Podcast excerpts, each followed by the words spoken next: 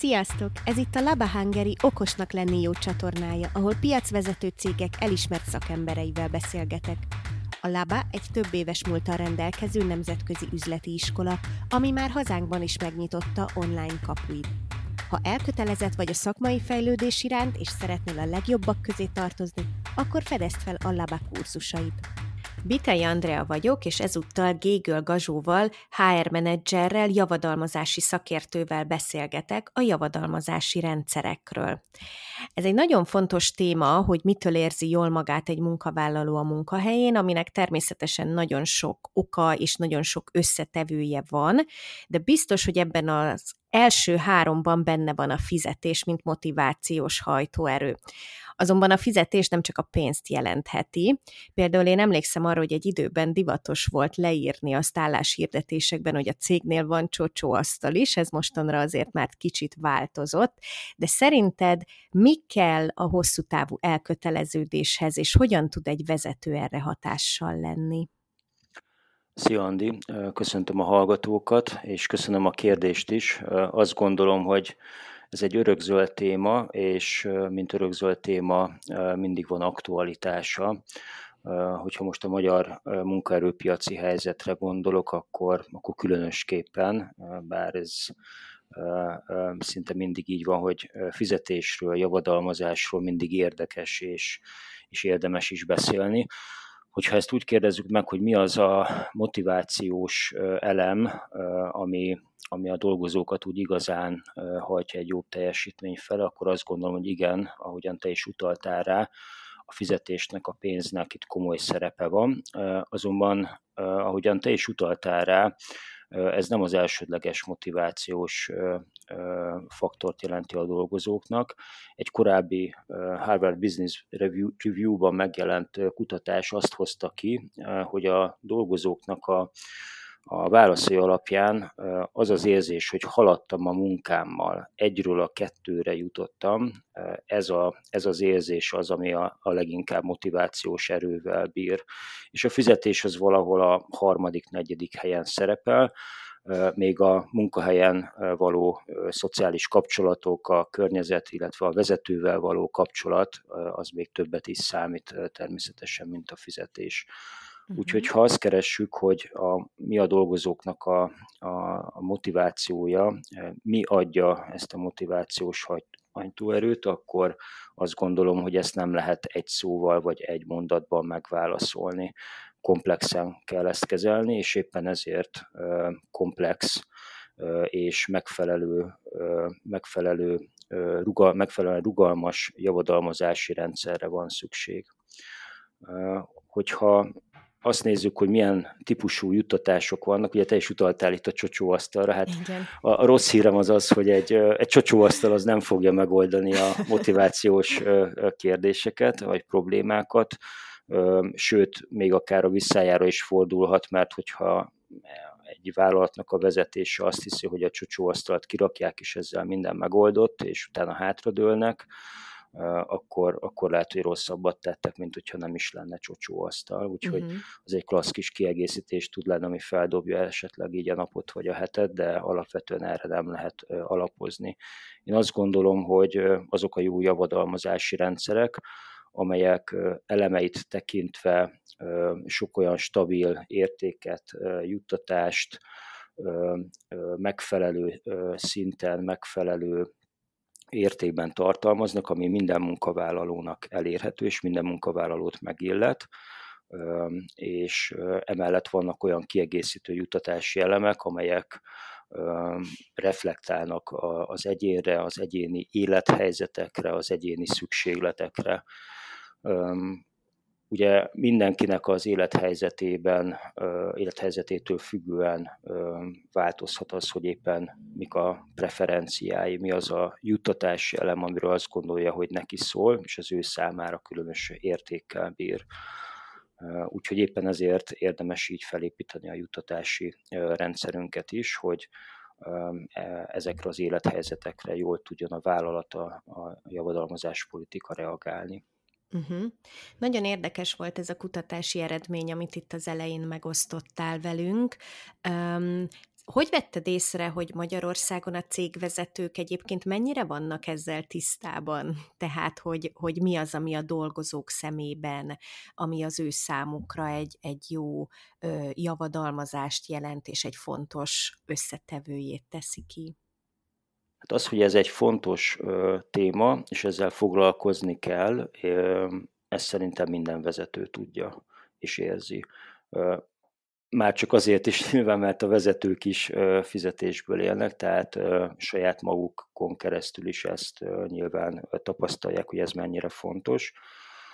Ugyanakkor jól kialakítani a juttatási rendszerünket, jól gondozni, kellően rugalmasan tudni kezelni, az már egy másik kérdés, és azt gondolom, hogy ez iparáktól, iparágonként, cégenként, sőt akár vállalatvezetőként nagyon eltérő lehet, hogyha ezt valakinek sikerül jól kialakítania és időt, energiát fektet bele, akkor azt gondolom, hogy dupla haszon lesz belőle.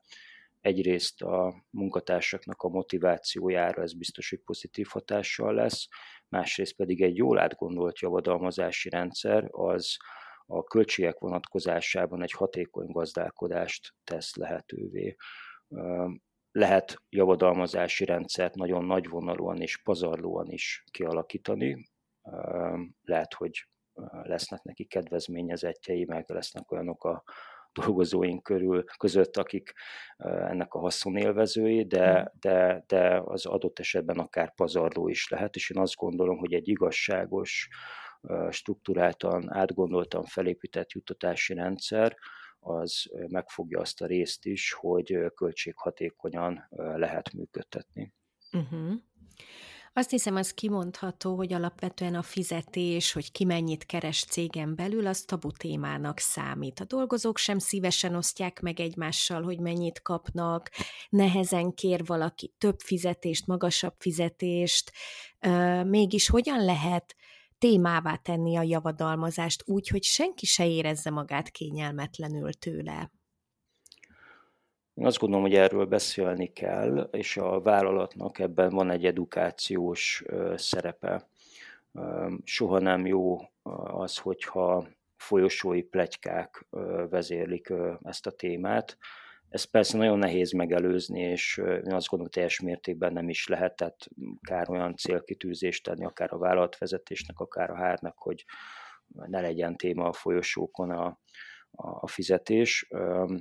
Az, hogy mennyire kellene transzparensnek lenni, ott szerintem nagyon széles skálán mozoghatnak a fokozatok, hogyha képzeletben magunk elé teszünk egy, egy ilyen transzparencia indikátort, mondjuk így, akkor az egyik oldalon lehet az, hogy akár ki is rúgnak valakit azért, hogyha a szerződésében szereplő fizetését megosztja mással, vagy ez téma, ez egy nagyon szigorú, zárt rendszer, ahol egyébként nagyon nagy tér jut automatikusan a találgatásoknak, a folyosói plegykáknak, mm. és a, a nem transzponens információknak.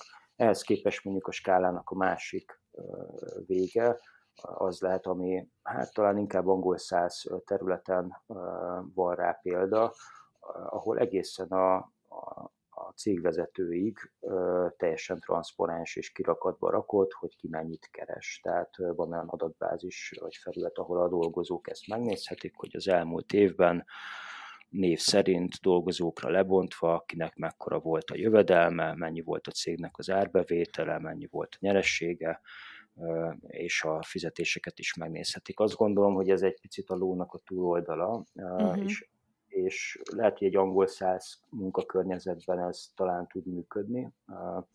Magyarországon én azt gondolom, hogy ez talán kevésbé, mert nem biztos, hogy minden vállalatnál minden dolgozó tisztában van például a különböző juttatási elemekkel, ezeknek a fogalmával, nagymértékű irítség is azért felelhető, és hát szeretjük magunkat ugye a lehető legjobb skálához, a legjobb osztályzathoz, vagy a legmagasabb fizetésekhez viszonyítani. És ez nem mindig reflektál arra, hogy éppen az aktuális teljesítmény, vagy éppen a, a, a, az előrehaladásunk, vagy a szakmai felkészültségünk az hol tart. Úgyhogy én azt gondolom, hogy valahol itt a két skálának a két szélső értéke között kell keresgélni azt a, azt a, azt a szintet, ami, ami talán megfelelő, vagy ami felvállalható, de ahogyan mondtam a, a kérdésedre adott válasz legelején, hogy a, a vállalatoknak ebben egy nagyon komoly edukációs szerepe van, hogy megtanítsák uh, elsősorban a vezetőiket, de a dolgozóikat is azokra a fogalmakra, azokra a kifejezésekre, azokra az összefüggésekre, amik a javadalmazással kapcsolatosak. És hogyha ez megvan, akkor ez tud lenni egy olyan bázis, amire lehet építeni a transzparenciának egy következő fokozatát.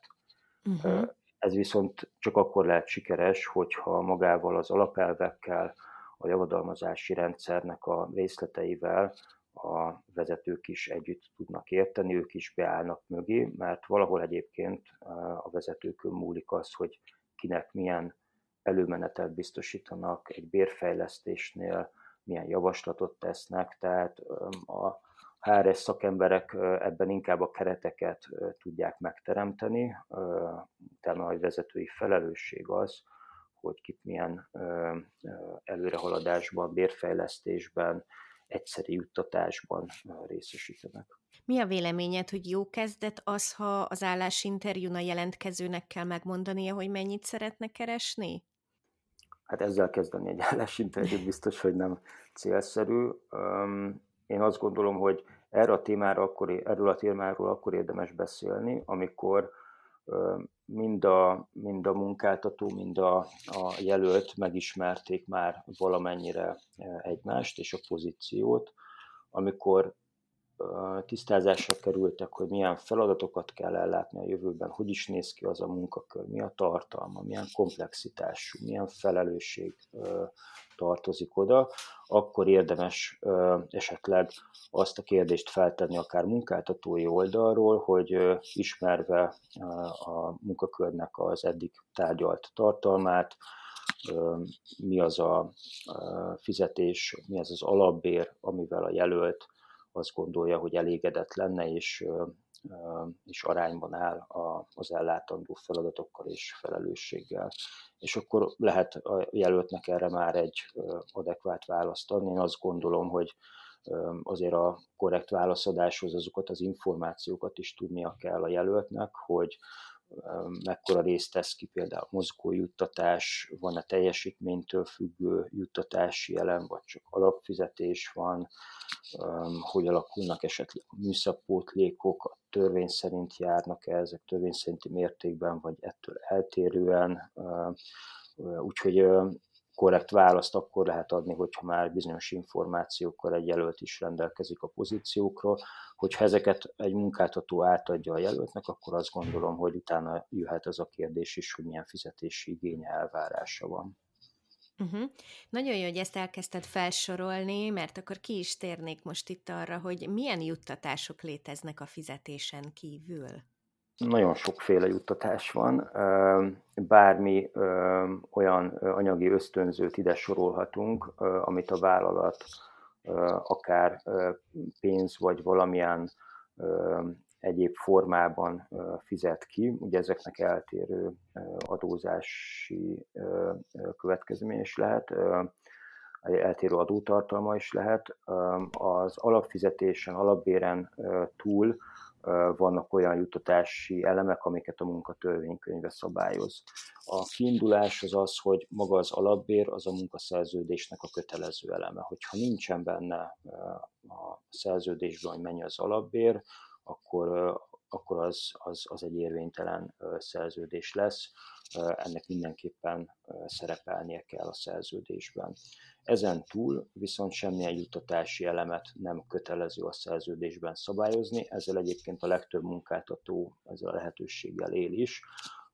Az a bevett gyakorlat, hogy ezeket a különböző juttatásokat külön szabályzatban szabályozza a munkáltató.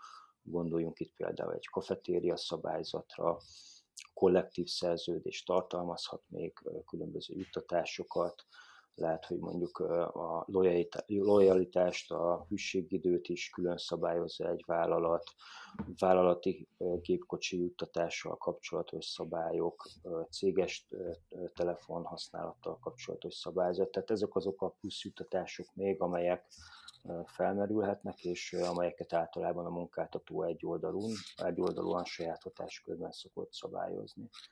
Tehát említettük a, az alapbéreket, műszakpótlékokat, különböző bérpótlékokat, a, a béren kívül jutatásokat, kafetériát, ugye azokat a jutatásokat is, amelyek valamilyen tárgy formájában kerülnek átadásra, telefon, gépkocsi, és ehhez jár még valamilyen egyéb kiegészítő juttatás is, és hát vannak ugye a teljesítménytől függő juttatások, rövid, hosszú távú ösztönzőket érdemes megkülönböztetni. Egy rövid távú az lehet mondjuk egy havi, vagy egy negyedéves prémium, vagy éppen bónusz.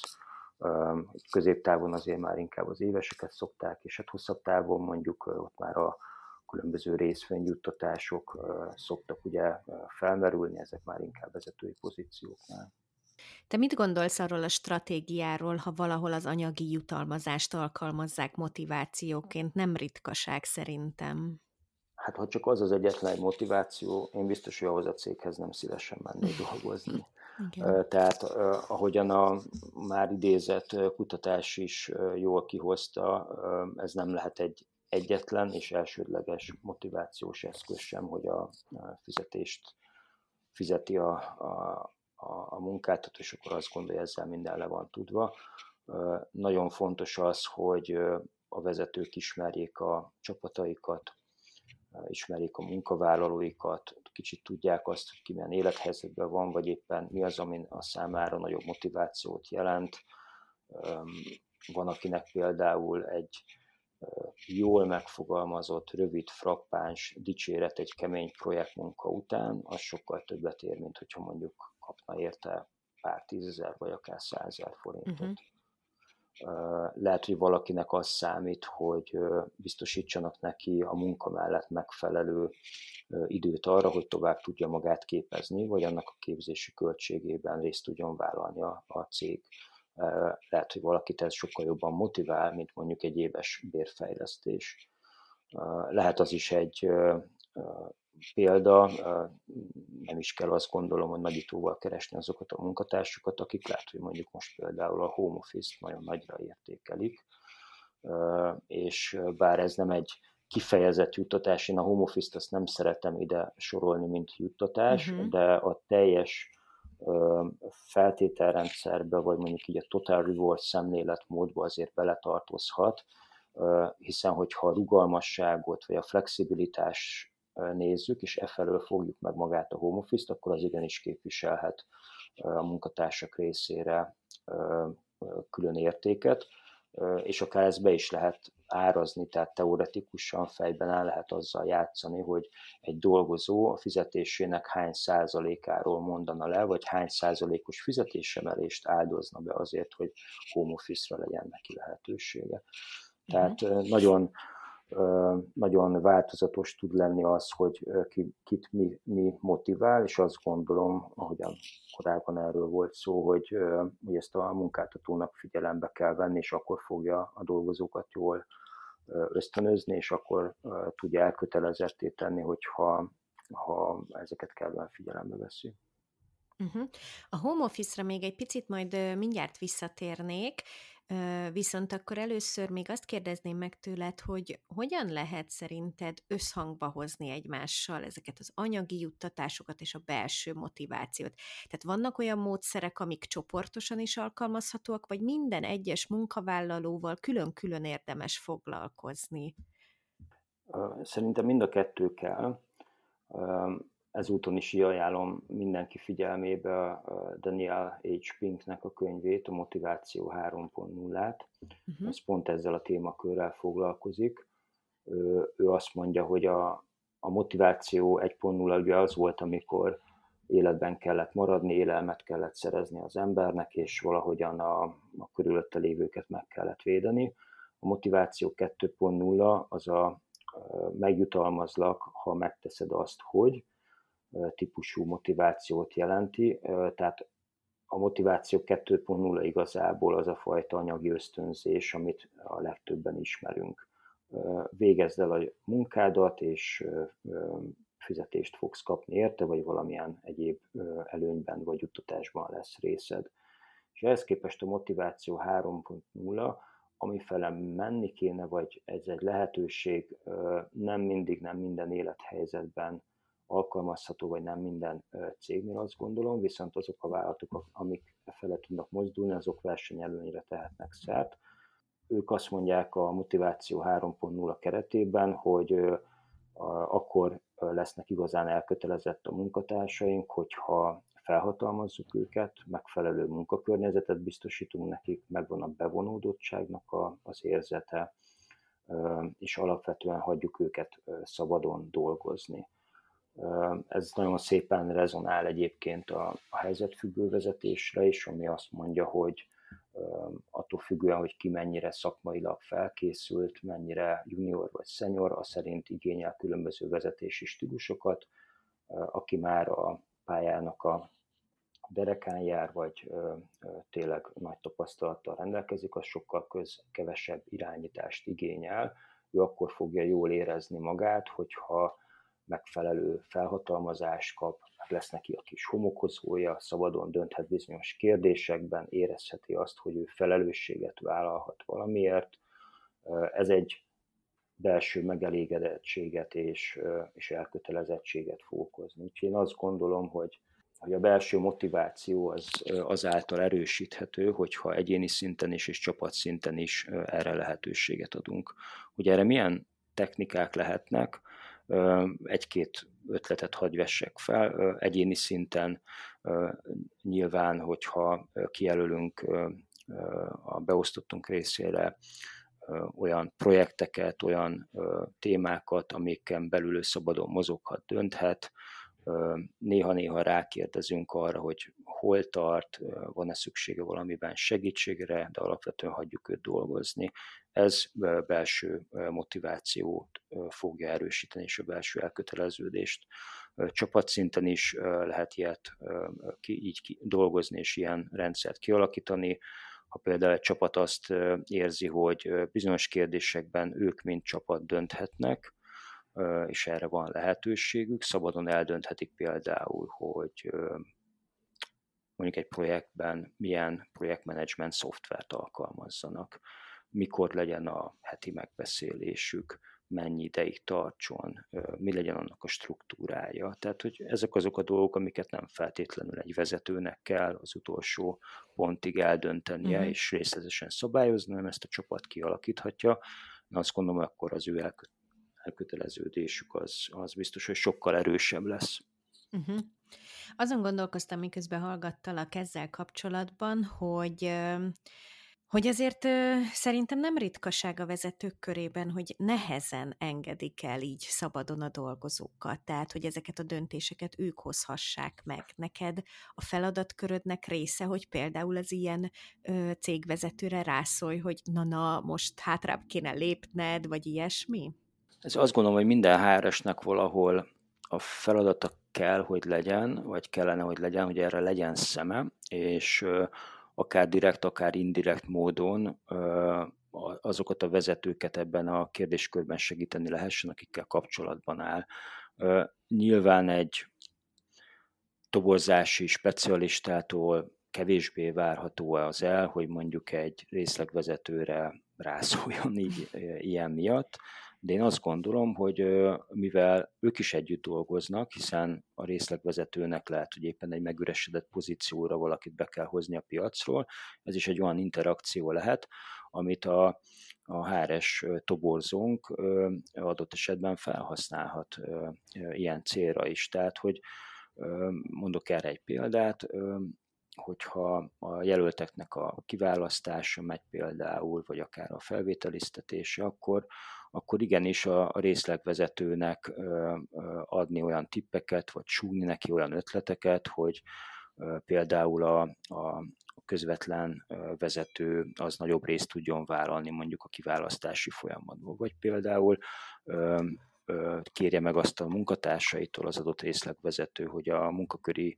leírást frissítsék a csapaton belül, és aktualizálják, és ne feltétlenül ő akarja az utolsó pontig meghatározni, hogy abban a munkakörben milyen részletfeladatok vannak.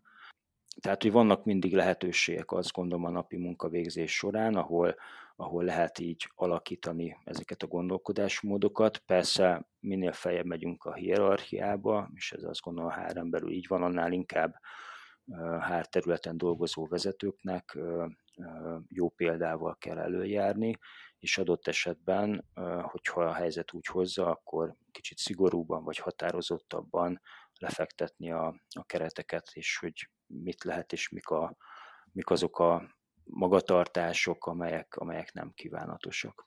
Visszakanyarodva a home office-hoz, most ugye ez a járványhelyzet meghozta a távmunka elterjedését, de hát nagyon nehéz a távolból motiválni embereket. Sokan ugyanakkor ragaszkodnak hozzá, hogy legalább részben megtarthassák ezt a munkamódot. Szerinted sikerül valaha visszacsábítani még ezeket a dolgozókat a munkahelyre, vagy most már érdemes ahhoz hozzászokni, hogy ez lesz az alapfelállás? Nem tudom, hogy kell-e visszacsábítani őket. Én ebben nem vagyok biztos, hogy, hogy a fele kell mennünk, hogy munkáltatói oldalról megtaláljuk a csábítási technikákat, hogy visszajöjjenek az irodába. Uh-huh. nyilván ez iparágonként nagyon-nagyon eltérő lehet, és látok abba is rációt, hogyha van mondjuk egy, egy termelő vállalat, akkor ha a sori dolgozók például csak ott tudják végezni a munkájukat, szóba sem, merül, szóba sem kerülhet a, a home office, akkor akkor akár azokon az indirekt területeken is, akik a háttérből támogatják ezt az egész vállalatot, akkor ott is valami fajta szigorú vagy kevésbé megengedő szabályozást alakítsunk ki a home office kapcsolatban.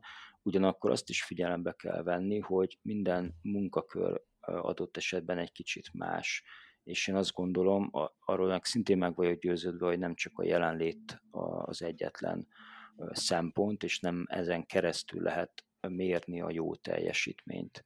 Tehát attól igenis el kell szakadnunk, hogy, hogy a jelenlét legyen az elsődleges benyomásunk, vagy éppen fokmérőnk a jó teljesítménnyel kapcsolatban.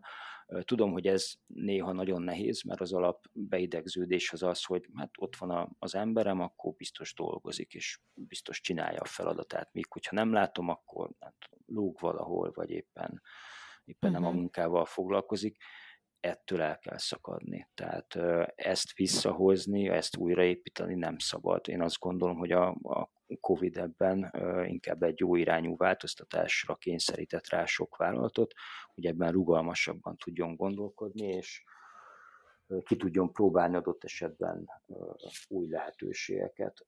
Visszacsábítani tehát a dolgozókat szerintem nem feltétlenül érdemes, egy jó balanszt, egy jó egyensúlyt érdemes megtalálni, és hogy ezt hogyan lehet, nyilván a vállalatnak a tevékenységét, a, azt az üzleti területet, ahol létezik és mozog, azt figyelembe kell venni, de alapvetően érdemes talán megkérdezni a dolgozókat is, hogy ők ezt hogy látják, és mi az, ami az ő számukra motiváló lenne, és utána a visszajelzésekből már lehet jól építkezni, és mérlegelni, hogy mi az, ami megvalósítható, és mi az, amit adott esetben nem kell, vagy nem is lehet megvalósítani. A fizetéseket milyen gyakran érdemes frissíteni? Szükséges egyre többet-többet adni, anélkül, hogy a dolgozók kérné? Nyilván most az infláció némileg bezavar ebbe a kérdéskörbe, de alapvetően ez hogy néz ki szerinted ideálisan? Mondjuk így a klasszikus, tradicionális iskola az ugye úgy gondolkodik ebben a kérdéskörben, hogy évente van bérfejlesztés, büdzsét kreálunk rá, szabályokat állítunk fel, és akkor, akkor indul a folyamat. Én azt gondolom, hogy valahol mindig is ez lesz így az origója annak, ahogyan a javadalmazási rendszert felülvizsgáljuk, viszont az egészen biztos, hogy ezt ennyire mechanikusan évente egyszer megtenni, és viszonylag elhúzódó, vagy akár hosszabb folyamat keretében végigcsinálni, ez már nem lesz elég ez már most sem elég. Egyrészt a, nem csak az infláció miatt, hanem annyira gyors piaci változások vannak, és egyébként, hogyha ha meg, megfigyeljük a, a munkaerőpiacot, akkor azt vehetjük észre, hogy a munkakörök is nagyon sokat alakulnak és változnak. Tehát bejönnek olyan új készségek, olyan új tudások, amik az adott munkakörben elvártak. Ez azt is feltételezi nyilván, hogy másfajta módon kell esetleg a javadalmazásról gondolkodni, a szervezetnek a régebbi részébe valahogyan integrálni kell az újakat, az sohasem jó, hogyha például az újonnan felvett munkatársak bérszínvonala az kiúróan magasabb a, a régóta ott lévő lojális csapat bérszintjéhez képest, tehát ne, ne legyen belső bérfeszültség, erre is figyelni kell. Tehát, hogy ez egy folyamatos feladatot jelent, én azt gondolom, miközben meg kell találni természetesen, hogy a, akár a tehetségeket, akár a vezetői potenciára rendelkezőket hogyan tudjuk ott tartani, és megfelelő vonzó jutatásokat kínálni nekik, vagy akár éppen lehet, hogy valakiből nem vezető lesz, viszont ők a húzó emberek, ők azok, akik a teljesítményükkel viszik előre a céget, akkor náluk is ezt meg kell találni ennek a lehetőségét, és erre nem elég az évi egyszeri bérfejlesztés. Uh-huh. Lehet egyébként egy cégnél mindenki elégedett? Ez reális cél lehet? Én azt gondolom, hogy két dolog biztos, hogy van, amivel, amivel kapcsolatban a dolgozók kollektívája biztos, hogy sohasem elégedett. Az egyik az üzemi étkezdének a, a színvonala, a másik pedig a fizetések színvonala. Tehát ez a két faktor az, amin mindig lehet javítani, mindig lehet jobban csinálni és kell is egyébként. Ezt el kell fogadnunk, hogy mindenkinek vannak olyan egyéni preferenciái, amik adott esetben elégedetlenné teszik őket, hát azért fog váltani valószínűleg.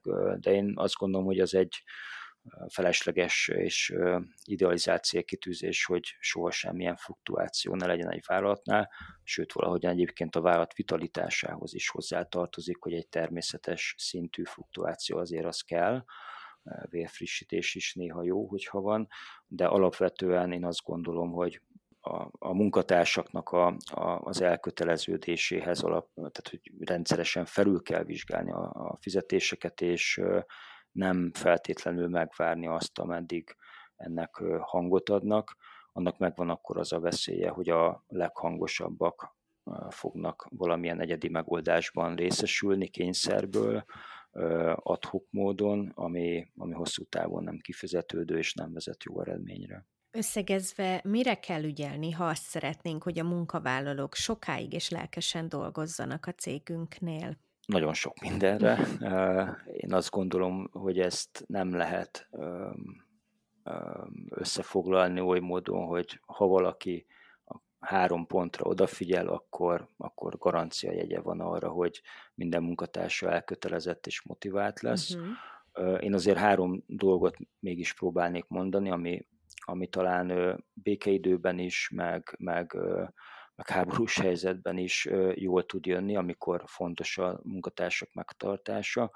Az egyik a, az talán a következetesség, tehát mind vállalatvezetési, mind közvetlen vezetői szinten, ha valaki következetes, akkor azt, azt hosszú távon értékelik a dolgozók. Ez vonatkozik mind a munkakörben elvárt teljesítménnyel, mind pedig a, a juttatásokkal kapcsolatban, hogyha csak olyat ígérünk, amit utána be is tartunk, akkor az hitelessé teszi a vállalatot is, meg a vezetőket is és, és ez következetességben is meg tud mutatkozni, vagy az is hozzá tud ehhez járulni, úgyhogy én azt gondolom, ez egy, ez egy fontos dolog lehet. A második, talán amit így kihangsúlyoznék, az az, hogy próbáljunk arra figyelni, hogy legyenek olyan juttatásaink, ami, amik transzparensek, szabályozottak, a belső igazságosságot tudják szolgálni, ugyanakkor legyenek olyan juttatásaink is, amik kellően rugalmasan tudnak reagálni az egyéni élethelyzetekre. A harmadik, az pedig a, hát a belső motivációnak, a belső hajtóerőnek a megtalálásának a felkeltése, hogy és, és ott azt gondolom, hogy a felhatalmazó típusú vezetés az ebben nagyon-nagyon sokat tud segíteni. Merjünk felelősséget adni a dolgozóinknak, merjük megkérdezni a csapatot, hogy ők hogyan szeretnének dolgozni, Persze a célkitűzéseket meg kell tenni, meg az elvárásokat definiálni, de az, hogy az adott célhoz hogyan jutunk el, arról már érdemes, azt gondolom, egy, egy jó dialógust, egy jó beszélgetést kezdeményezni. Nagyon szépen köszönöm, hogy mindezt megosztottad velünk, és sok sikert kívánok a Laba kurzusodhoz is. Köszönöm szépen. Köszönöm, hogy végighallgattátok ezt az epizódot. Ha tetszett, akkor iratkozzatok fel a csatornára, hiszen hamarosan újabb beszélgetéssel várunk. Amennyiben felkeltette az érdeklődéseteket a Laba online üzleti iskola, akkor a csatorna leírásban és az epizód alatt megtaláljátok az elérhetőségét. Sziasztok!